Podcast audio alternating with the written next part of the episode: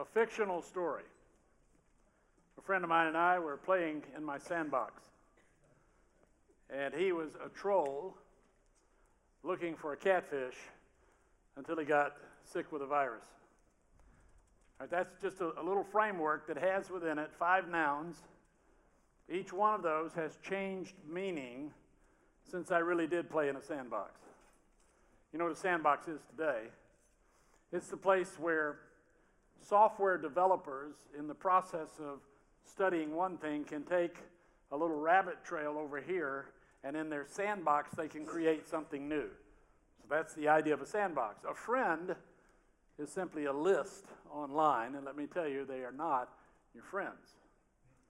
What's a catfish? It's a person who uh, puts information online that's not true in order to take advantage of you. What's a troll? It's not that fictional Scandinavian creature.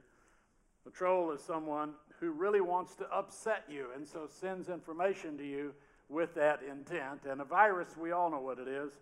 Not like the one in China today, but it's the one that infects your computer and all of your programs that are in it. See, over time, definitions of terms change. Perhaps for us in the world in which we live, one of the greatest and misused concepts is that of the saint. Now, you've heard of the saints. Different religious beliefs, different churches have saints. It began back when the apostles passed away, and in the course of time, people said, Oh, we have some of their bones, and we're going to take these relics and bury them here. And then on top of these relics, we're going to build a church. And so, since that was James's bones, we're going to call it the Church of Saint James because he achieved so many great things. And originally, that was the concept that if you were of a certain caliber of person in the religious world, you could be counted as a saint. When the Middle Ages came, it changed because then saints were starting to become a little more normalized because you found a saint for whatever your need was in order to have it, like a saint for travel, a saint for carpentry, a saint for woodworking, a saint for cleaning house. I mean, you could have any saint you wanted. But again, it, it was a person who had accomplished something in that arena. Now, none of those definitions are biblical. They've taken the true definition and changed it over time. What we're going to talk about over the next five weeks is what a real saint is, what an ordinary saint is. There's one qualification to begin with. To be an ordinary saint, you have to be an ordinary sinner. And all of us qualify as ordinary sinners. There are probably some among us that are better at it than others. But we are all at least ordinary sinners. When Paul writes one of his letters, it's to the church in Ephesus, and to that church, he wants to state that there is something about you that's different, and he actually begins the address by saying, To the saints in Ephesus. So he's immediately identifying normal people who love the Lord as saints, ordinary saints. We're going to talk about that, and today we're going to deal more with the theology of sainthood, but over the following weeks, we'll be talking about how you take that truth and you apply it in your life so that you can go out and live it the way a saint should live. Look with me at the first part of this passage in Ephesians chapter 1, the first seven verses.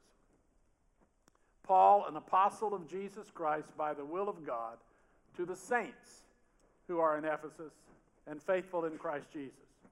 Grace to you and peace from God our Father and the Lord Jesus Christ. Now he begins a sentence that grammarians today would tell him he could not write like this. This is one of the longest sentences in the Bible. Watch this. Blessed be the God and Father of our Lord Jesus Christ, who has blessed us with every spiritual blessing in heavenly places in Christ, just as he chose us in him before the foundation of the world that we should be holy and without blame before him in love, having predestined us to adoption as sons by Jesus Christ to himself, according to the good pleasure of his will, to the praise of the glory of his grace, by which we by which he made us accepted in the beloved. Period. Whew. Here's the one we're going to concentrate on today. In him we have redemption through his blood, the forgiveness of sins, according to the riches of his grace. Paul's writing to the church in Ephesus. Let's talk about that for a minute. Ephesus was a port city, the largest in the world at that time. It was second only to Rome with its influence in culture and in trade. People were coming from every direction to Ephesus in order to trade. Modern Ephesus would be somewhere in the lower part of Turkey. Those who would come would also come for another reason, because in Ephesus was the temple of Artemis, the goddess. And that had been built, and people were coming to worship her, so the city itself was filled with cults and with evil practices, with a lot of bad things going on. In Acts chapter 18, we learn that Paul went there and started a church. He helped them understand what it would be like following Christ in this kind of an environment. In chapter 19 of Acts, we read that he has to rebuke them because some of them had fallen back into their old patterns and, and beliefs, and he was concerned for them. He stayed there between two and three years working with them. The next time we hear of him is in chapter 20 when he is giving his farewell to the elders of the church of Ephesus. Now, Ephesus went on for some time. It's believed that uh, perhaps Timothy went there to pastor, and the Apostle John ended his ministry there before he went to Patmos. In Revelation chapter 2, the first seven verses, Jesus commends Ephesus for its work as a church. He said they agreed on a lot of things, they had unity of body, they were really doing well, but he had one concern for them, and it was a grave concern because he said, You have lost your first love. What did he mean? How do you lose your first love? When you first become knowledgeable of who you are and who Christ is, and you release your life to Him, there is a joy there that is unexplainable. Only you can experience that joy. You can't experience anyone else's joy like that, but it fills you up to such a measure that you just you want to go out, you want to do. You're not messed up yet with theology and with other people's ideas. You just have this love for Jesus that drives you to tell everybody about him. Jesus said, You lost that.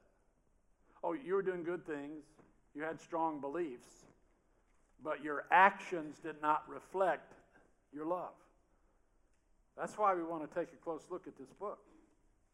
Is today we're going to set down the foundations of that love so that in the weeks to come you will be able to respond to those foundations, to build upon them, to go and to do things that express that first love that you should have for Jesus. So here, Paul is writing, and we're going to take three of the words that he uses in verse 7, and we're going to go from the back to the front, where he said that we have redemption and the forgiveness of our sins. We're going to start by asking the question what is sin? Now, we should know what sin is. Because let me tell you, there's not a one of us in here that could deny that we are sinners. The Bible says all have sinned and fallen short of the glory of God. So that includes all of us. Not a single one of us is exempt. But what does it mean?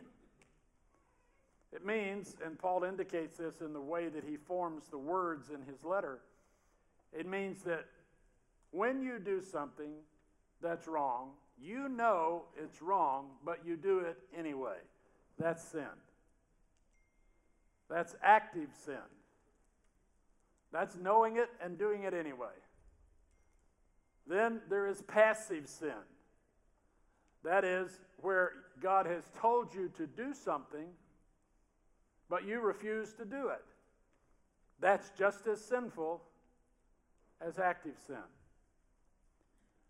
In the 1600s, there was a group of pastors that came together under King James, and he said, I want you to define some terms for me, and I want you to do hard work.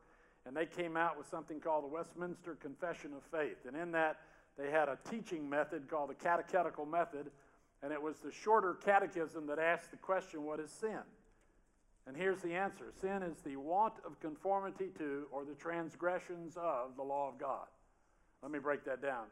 The old language, want of conformity, means you don't want to conform to what God wants you to do. Or transgressions of, you're doing what God told you not to do. So it's the same thing that I said earlier. That's what sin is. And sin belongs to every single one of us because it came from Adam, our forefather. If you want to go on ancestry.com and spend a lot of money, you can. But let me tell you, I know the origin. I know where you came from. I know who your relative is. It's Adam and Eve. There's no doubt about it. That's where we all came from. And so when God placed those two in the garden and they made the choice they made, you and I are affected by that choice. So that when we are born, we are born bent toward that choice. We already are born with a sinful nature within us before we do anything. And then, if your child is fortunate to make it to two, that's when you find out what sin is.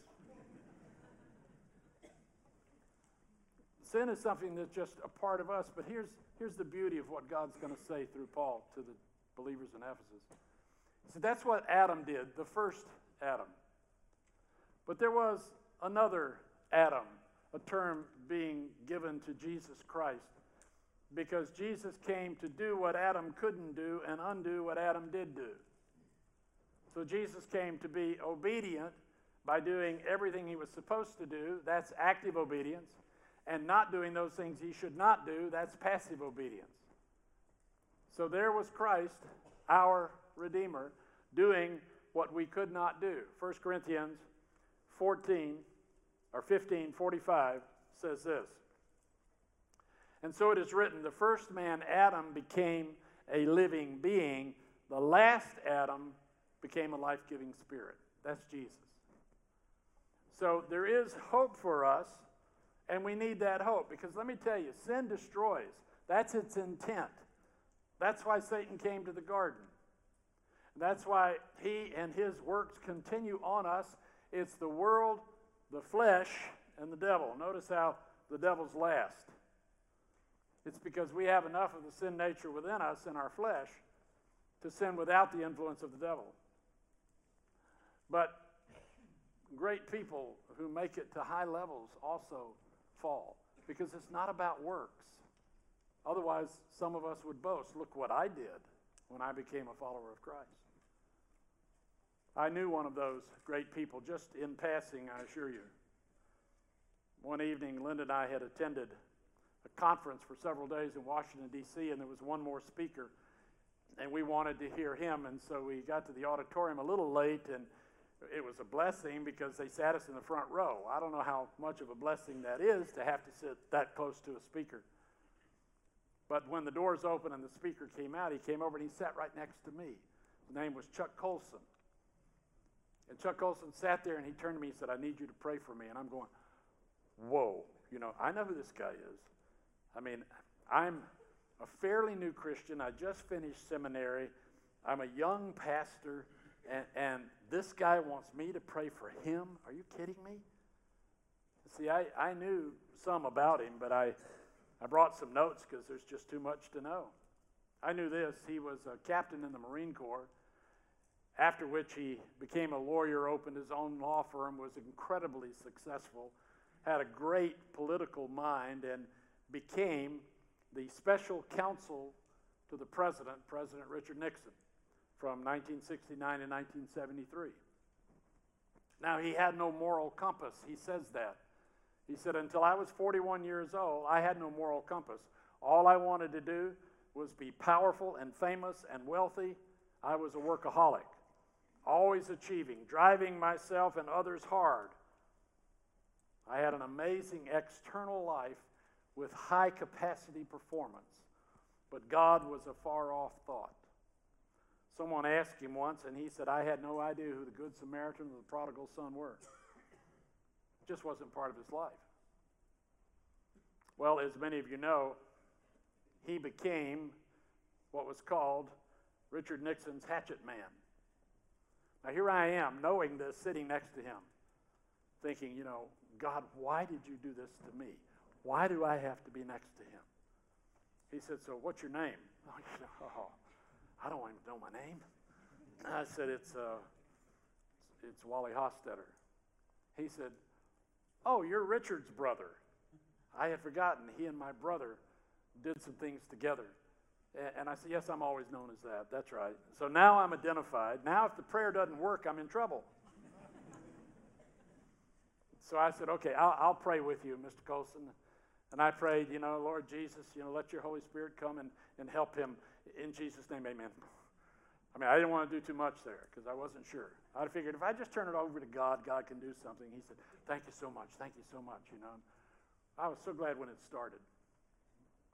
Now, Colson didn't really have anything to do with the initiation of the Watergate scandal that led to President Nixon's impeachment and his uh, leaving office before the Senate could vote. But Colson did cover it up because he was brilliant. He knew how to do that, but he got caught. And so in 1973, he found out, I'm going to jail. And he was so concerned and so upset, he decided to go see a friend of his, Tom Phillips, the CEO of Raytheon Industries, which was a military contractor. He did not know that Phillips had become a recent convert under Billy Graham's ministry. So he goes out to the beach house in Massachusetts and he goes in to see Tom Phillips.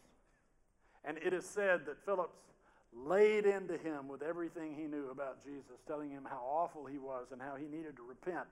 So it was not what Colson wanted to hear. But he got back in his car and he said, I left that place. He said, Soon I had to pull over to the side of the road.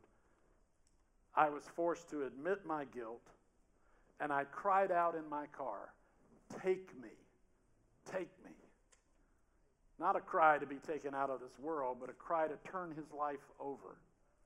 He was desperate. He knew if I go any further in my life without you, then it's a foolish move. And so he committed his life to Jesus Christ. He served seven months of a three year sentence. As a believer in Christ, a new believer, he pushed himself into the Word. He was a brilliant man. And by the end of that seven months, he was convinced what God had called him to do through all of this process. And he began the Prison Fellowship Ministry, which is the largest nonprofit ministry in prisons around the world. In 1980, he went home to be with his Lord, or 19, uh, 2012, at the age of 80. I sat there as he spoke and I listened to this brilliant argument. I have no idea what he said. But when it was over, he came back over to me and put his arm around me. He said, Thank you so much. That, that prayer really worked. I couldn't see any of my notes, so I just listened to what the Spirit had for me to say. You know, I'm going, Thank you, Jesus. That, that's the way it went down. Whoa. But you know, there was nothing special about him to God. There's nothing special about you or me to God, except for the fact that we're his children. And that makes us special. It's not because of what we do, it's not because of who we are. God didn't look at you and say, oh, you're going to accomplish this in the future, so therefore I want to call you into a relationship with myself. No. He simply loves you and forgives sin. God wants this morning you to understand this.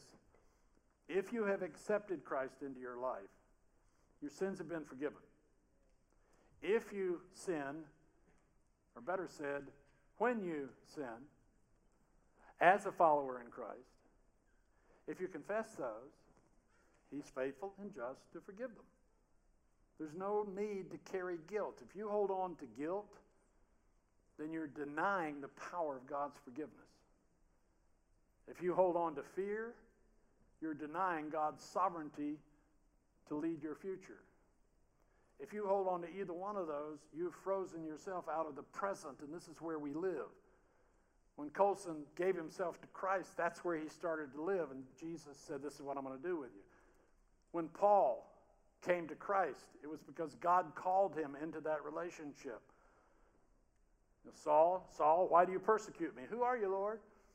You know, I am Jesus, whom you crucified. Wow. So when he calls you by name into relationship with himself, it's because he loves you. And secondly, he forgives you. So what does it mean? What is forgiveness? What does it mean that we have the forgiveness of our sins? Well, there is an irony in the cross of Jesus Christ. On the one hand, it's the ugliest thing you could imagine. It's one of the worst forms of death that man could ever go through. But on the other hand, when we look at that cross, it's the symbol of our salvation. And so it's beautiful. So it's ugly and it's beautiful. We are hopelessly enslaved to sin, and the only way out is through this forgiveness that God gets us, and we don't have the ability to do that. You think, oh, yes, I do. I can choose Christ. But you don't have the ability if you're an unbeliever. Look what Paul says in Romans 8 5 to 8. For those who living according to the flesh, that means unbelievers, set their minds on the things of the flesh, of unbelief. But those who live according to the Spirit, capitalized, means those who live according to what God says, the things of the Spirit. For to be carnally minded is death, but to be spiritually minded is life and peace.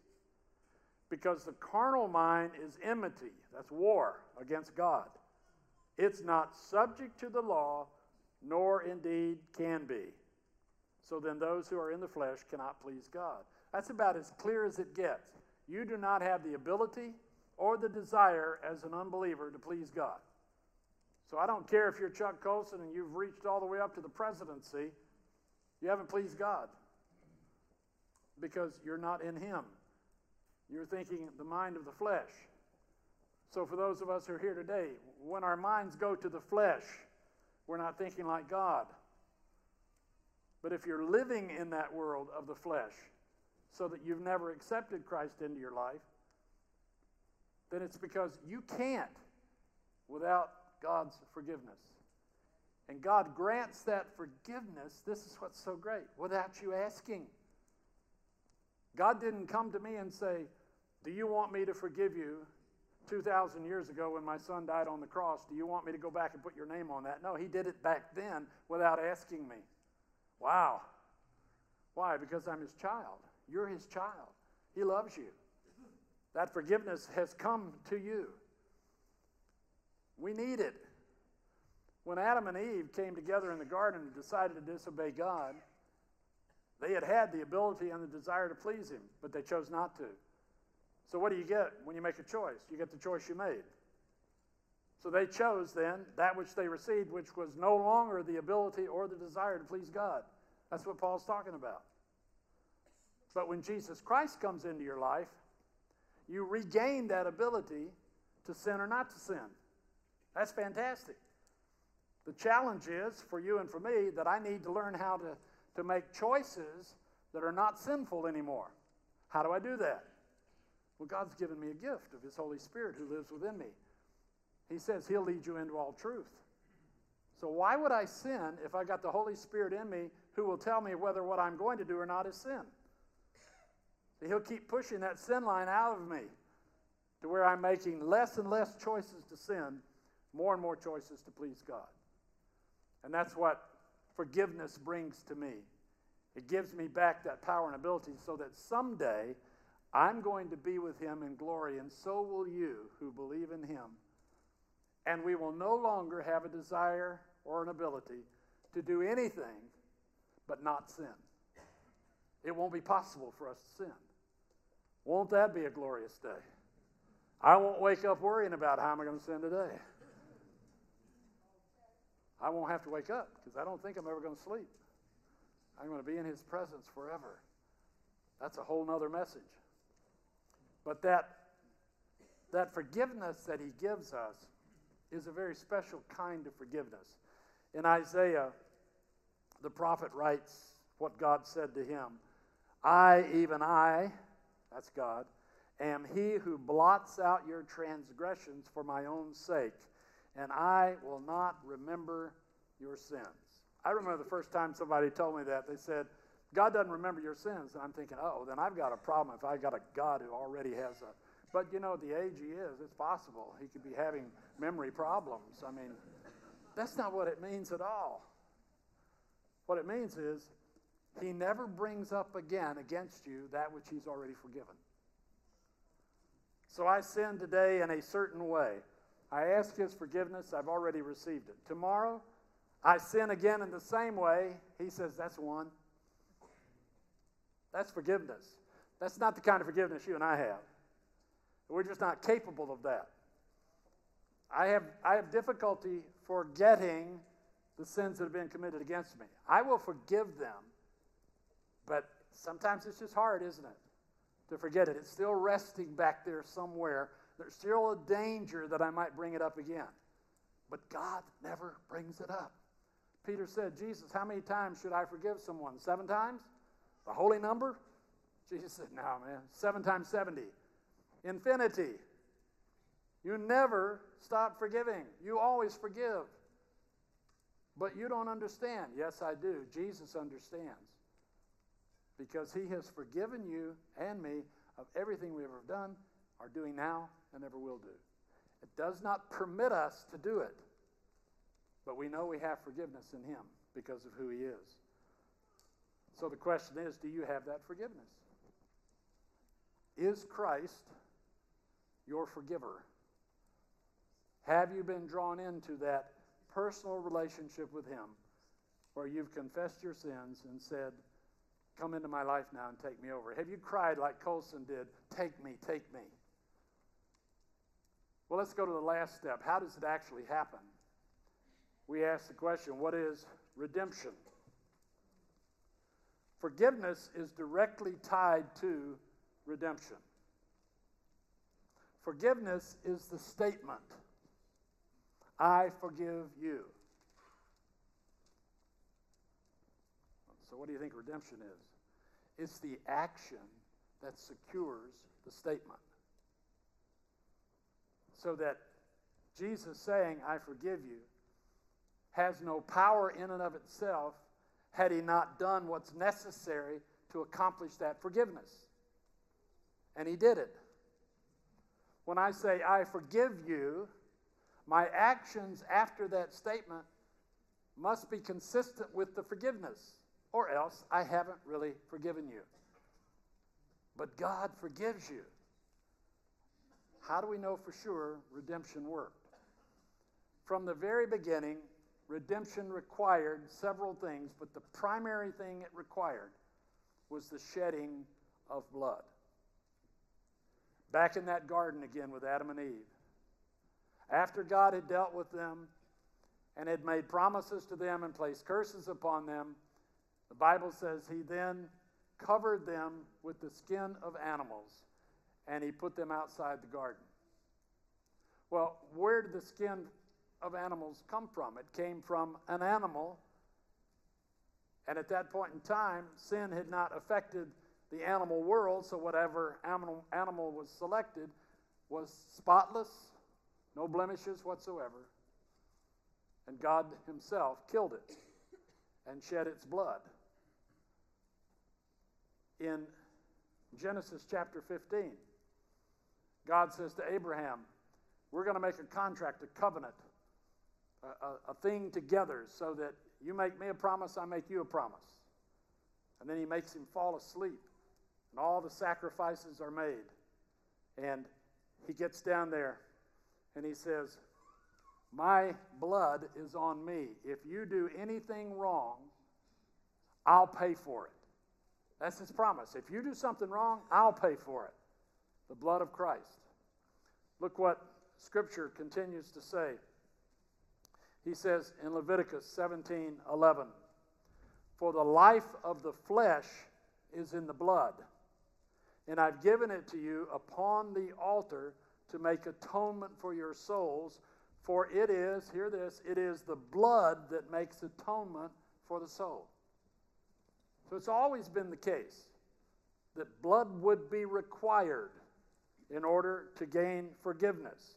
In Hebrews, in the New Testament, the writer says this according to the law, almost all things are purified with blood, and without shedding of blood, there is no remission. So we've been told in the Old and in the New, we've been shown from the garden all the way to the cross that blood is going to be required. Paul is writing about the reality, not the type. He's not pointing back or forward to possibilities. He, he's pointing to the reality. He's saying, This Jesus, who is God, shed himself, his blood, that you and I might be redeemed. Because it is through the shedding of blood that we are redeemed. Peter notes that in 1 Peter 1 18 and 19 knowing that you were not redeemed with corruptible things. I love this statement. Silver or gold are from your aimless conduct received by tradition from your fathers. In other words, just trying to do something that you're supposed to do. You didn't get it from there, but with the precious blood of Christ, as of a lamb without blemish and without spot. There we are back in the garden again. So that first Adam and then the second Adam who shed his blood that you and I might have eternal life. Wow, is all we can say. And you see, God didn't do it just for special people, He did it for us. We are ordinary people. We're all ordinary. 99% of the people that have ever come to Jesus Christ are ordinary. There are a few in there that are extraordinary, but that's because He made them that way. But that didn't gain them anything any more than it gained you and me. We gained everything we have because of the blood of Jesus Christ. It's unexplainable how God could die on a cross, but the second person of the Trinity did so that we could have life eternal. Now, we lay this foundation of sin and forgiveness and redemption because from this point forward, the next four weeks, you're going to learn how to take that and do something with it. The pastor who led me to the Lord and whose church I was ultimately ordained and, and sent into ministry, he used to ask the question when we'd say, Well, we want to do this. He'd say, So what? You know, so what if this first seven verses of Ephesians are true? So what? What's it matter? So you know it. Big deal. Knowing it is not enough. You know it, you apply it to your heart, and now you go and you live it out. We're going to teach you how to live it out so you don't want to miss a Sunday. But we start today in living it out with something that he told us to do. When he said, As often as you gather together, you know, according to however you choose to do it, I want you to participate with me in my death and resurrection. Communion. That's what we're going to do today. To do that, I'm going to do something that's really fun by the authority granted me as a minister of the gospel of Jesus Christ, I'm going to ordain every one of you here now. You're all ordinary saints. Okay? Now turn to the person next to you, if you know their name, and say, Good morning, Saint. And you fill in the name. Go ahead, do it.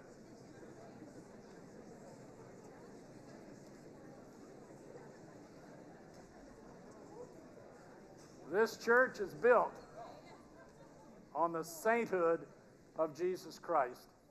And we are tied together with him.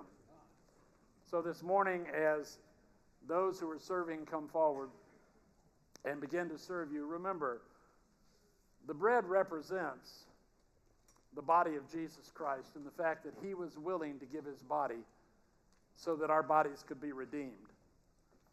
The, the wine or the juice that we take represents the blood of Jesus Christ, through which our life, which is our soul, is also saved. So the body and the soul are saved together. and we remember what he did in order to gain that for us. So, as you are served, please hold these until we've all been served and we'll participate together.